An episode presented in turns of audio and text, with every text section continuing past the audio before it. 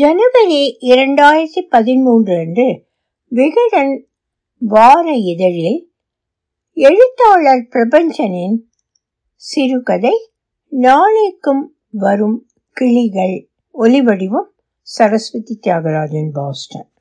வீட்டை கண்டுபிடிப்பது அப்படி ஒன்றும் சிரமமானதாக இல்லை. அவர் பெயரை சொன்னால் சின்ன குழந்தையும் வழிகாட்டும் என்று ஆசிரியர் சொன்னது பொய் இல்லை. பஸ்ஸை விட்டு இறங்கி அவன் விழித்து கொண்டு நிற்கும் போது ரோட்டோரம் இளநீர் விற்கும் அம்மாள் அவனை அழைத்து, மாமாவை பார்க்க வந்தீங்களா என்று கேட்டு முகவரியையும் சொன்னார். மாமாவின் வீடு ஊருக்கு வெளியே இன்னும் கான்கிரீட் காடாகி விடாத மரங்கள் மற்றும் மைதானம் காணப்படும் பகுதியில் ஒரு மாந்தோப்புக்குள் இருந்தது. அத்தனை காலையிலும் நிறைய கார்கள் தோப்புக்குள் நிறைந்து இருந்தன. ஆசிரியர் மாமாவை பேட்டி காண சொன்னபோது அவன் தொலைபேசியில் அவரை தொடர்பு கொண்டு அவருக்கு சௌகரியமான நேரம் கேட்டான். உடனே மாமா சொன்னார், காலையில் எத்தனை மணிக்கு சாப்பிடுவே? 8-9க்குள் சார். அந்த நேரம் நாம் சேர்ந்து சாப்பிடுவோம், சரியா? அந்த குரல் ஒரு நண்பரின் குரலாக இருந்தது. பிரமுகர்கள் குரல் போல இல்லை. பத்திரிகைக்காக பல பிரமுகர்களிடம் அவன் பேசி இருக்கிறான். அவர்களின் குரலில் ஒரு வெட்டுக்கத்தியின் முனை தெரியும். மாமாவோ தொலைபேசியில் கை குலுக்கினார். வரவேற்பு அறையில் அவனை அமர வைத்து சென்றார் உதவியாளர். அவனுக்கு முன் 10-20 பேர் இருந்தார்கள். பட்டு வேட்டி கட்டிய 2 பேர், பட்டு புடவை கட்டிய நிறைய பெண்கள் இருந்தார்கள். ஏதோ பிரச்சனைகளை சுமந்து கொண்டு அந்த கணத்தில் ஆழ்ந்திருந்தாற் போல அவர்களின் அசாதாரண அமைதி சூழ்நிலைக்கு ஒரு அழுத்த வர்ணம் தந்திருந்தது. ஒரு புகழ்பெற்ற டாக்டரின் வரவேற்பு அறைக்குள் குழுமையிருக்கும் தீவிர நோயாளிகளின் வாசனையால் அந்த அறை நிரம்பி இருந்ததை போல அவன் உணர்ந்தான். எத்தனை வகையான வியாதிகள், எவ்வளவு வியாதியஸ்தர்கள்! அவர்கள் திறக்கப்பட்டும் மூடப்பட்டும் இயங்கிய அறை கதவையே பார்த்தபடியே இருந்தார்கள். அந்த அறைக்குள் தான் மாமா இருக்கிறாராக்கும். 4-5 பேர்கள் கொத்தாக அறைக்குள் சென்றார்கள். அவன் மணியை பார்த்தான். 8 இன்னும் 2 நிமிடங்கள் இருந்தன. சற்று பொறுத்து அவன் வந்திருக்கலாம். அத்தனை கடமை உணர்வு தனக்கு தேவைதானா என்று தனக்குள் விசாரித்து கொண்டான். 8:30 அறைக்குள் அழைக்கப்பட்டான். 2 சாரிகளிலும் போடப்பட்ட சோபாக்களுக்கு எதிரில் ஒரு பிரம்பு நாற்காலியில் மாமா அமர்ந்திருந்தார். மாமா 2 கைகளையும் முகத்துக்கு நேராக வைத்து அவனை வணங்கினார். மாமா என்பது வெள்ளை கதர் வேட்டியும் வெள்ளை சட்டையும், சுமார் 60 வயது, முகம் பளிச்சென்று புன்னகையும் திருப்தியும் கூடியதாக, பசி அறியாதது என்று சொல்லும்படியாக இருந்தது. ரிட்டையர்டான அடிமை சிரிப்பு இல்லாத மேல்நிலை குமாஸ்தா போலவும் திமிரில்லாத பரம்பரை மிராசுதாரர் போலவும் காணப்பட்டார். அறைகள் மனிதர்களை அடையாளம் காட்டும் தானே. அந்த பெரிய அறையில் 6 பேர் அமரும் இருக்கைகள் மட்டுமாக நிறைய காலி வெளிகள் இருந்தன. ஏதோ ஒரு கற்பூரமோ அல்லது மணப்பொருளோ இந்திய வாசனை ஒன்று கமழ்ந்து கொண்டு இருந்தது. தங்க முலாம் பூசப்பட்ட சாமியார் மாதிரியான ஒருவரின் சிலை மட்டும் இருந்தது. வேறு எந்த சாமி படமும் இல்லை. ஒன்றும் சிரமம் இல்லையே வீடு வந்து சேர? இல்லை, எல்லோருக்கும் உங்களை தெரிகிறது, என்னை தவிர என்று புன்னகைத்தார். அவன் உஷாரானான். எல்லோரையும் போல அல்ல அவர் என்று தோன்றியது. எங்கே உங்கள் வாசம்? அவன் ராணிப்பேட்டை என்றான். அப்படியென்றால் 7 புறப்பட்டு இருப்பீர். பசிக்குமே, சாப்பிட்டு கொண்டே பேசலாம்.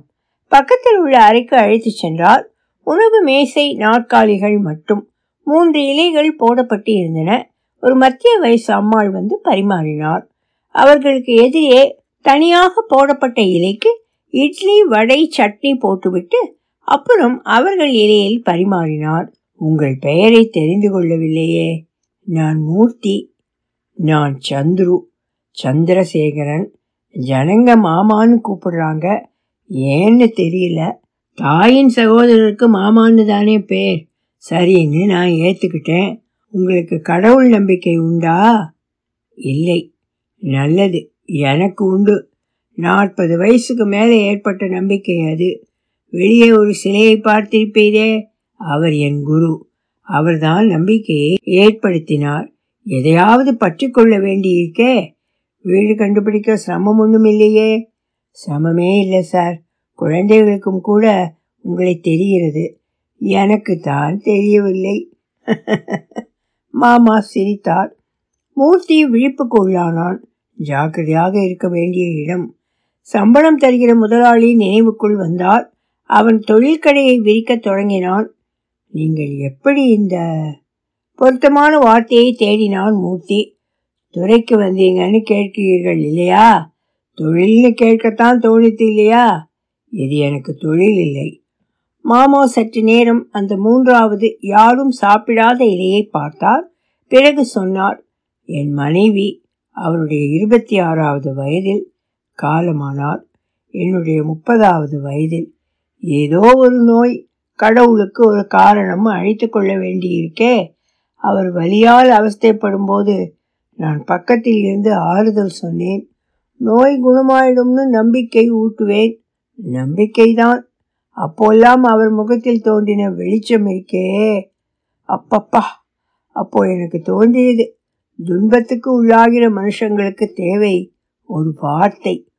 ஒரு வார்த்தை தான் சார், எந்த மருந்தை காட்டிலும் பெரிய மருந்து அது. எல்லாம் சரியாயிடும், நல்லாயிடும், பிரச்சனையே இல்லை.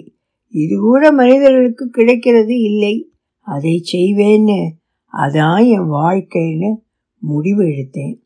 இப்பவும் அதைத்தான் செய்துகிட்டு இருக்கேன். அவர் உண்ணப்படாத இலையை பார்த்து கொண்டு இருந்தார். பிறகு சொன்னார், என் அக்காள் மகள் +2 படித்தாள். அவளை சராசரி என்று அவள் அம்மாவே சொல்லுவாள். முட்டாள் ஆசிரியர்கள் அவளை கடைசி பெஞ்சுன்னு சொன்னார்கள். நான் மட்டும் அவளை நம்பினேன். அவள் படிப்பா, நல்லா படிப்பா, ரொம்ப நல்ல மார்க் வாங்குவேன்னு சொன்னேன். என்ன மாயம்னு தெரியல, நல்ல மார்க் வாங்கி பாஸ் பண்ணினாள். எனக்கு இந்த படிப்பு மேலே நம்பிக்கை இல்லை. ஆனால் அவளுக்கு அதை சொல்ல முடியுமோ? முட்டாள் டாக்டர்கள் இந்த நோய் குணமாகாதுன்னு சொல்வார்கள். நான் சொல்றது இல்லை, சொல்லக்கூடாது. கேன்சர், HIV ஏதோ ஒரு இழவு வர வழி இருக்கும்னா போகவும் வழி இருக்கும் தானே. வெளியில் ஒரு பேஷண்ட் இருக்கார், குணப்படுத்திட்டு இருக்கேன். உங்களுக்கு தெரியுமா, நான் MD படித்த டாக்டர். 20 வருஷ அனுபவம் எனக்கு உண்டு.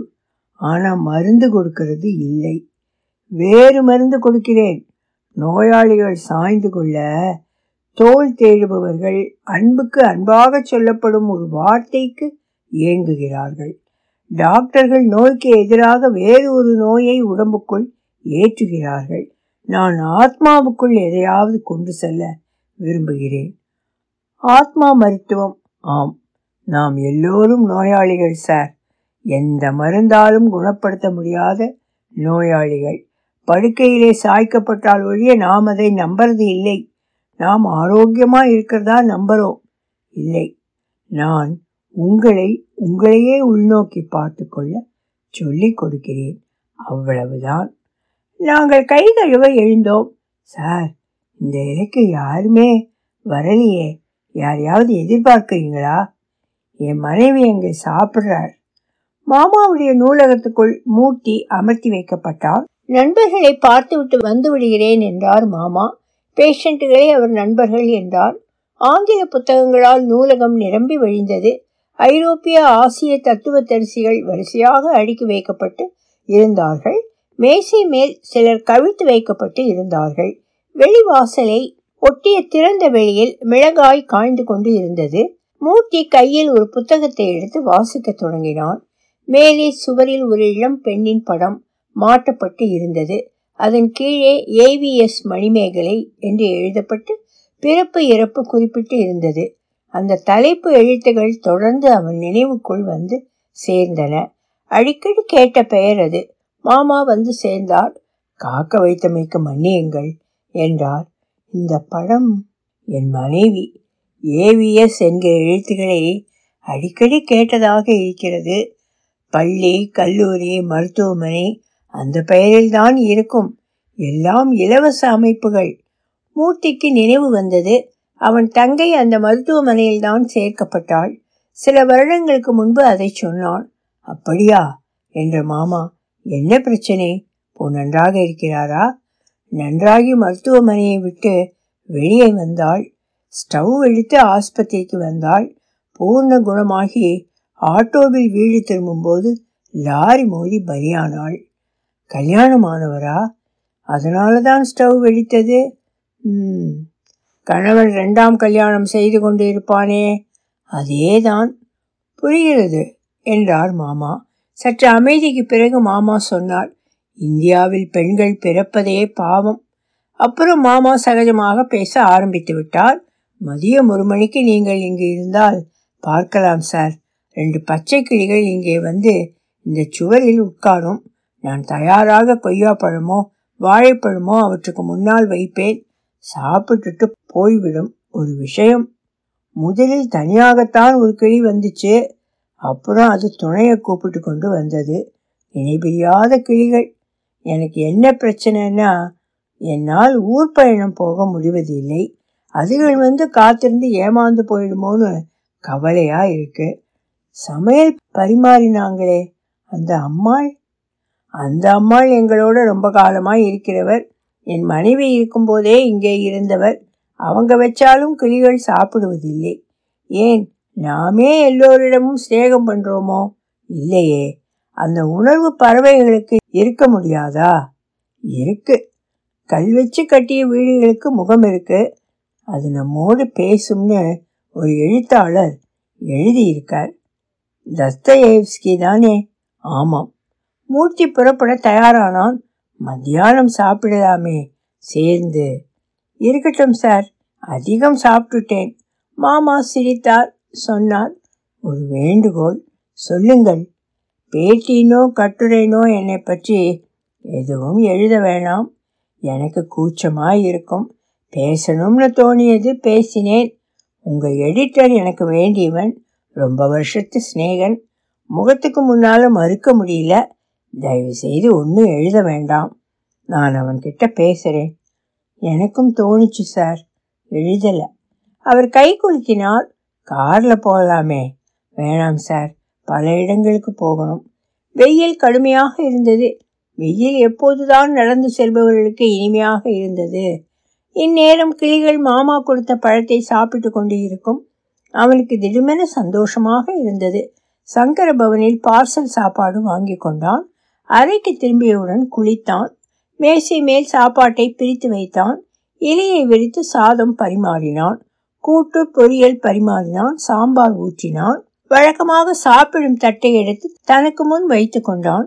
அதில் சோறு பரிமாறிக்கொண்டு சாப்பிடத் தொடங்கினான். சுமதியோடு சேர்ந்து சாப்பிட்டு எத்தனை காலமாயிற்று. அவனுக்கு அந்த கிளிகள் நினைவுக்கு வந்தன. ஒலிவடிவம் சரஸ்வதி தியாகராஜன், பாஸ்டன்.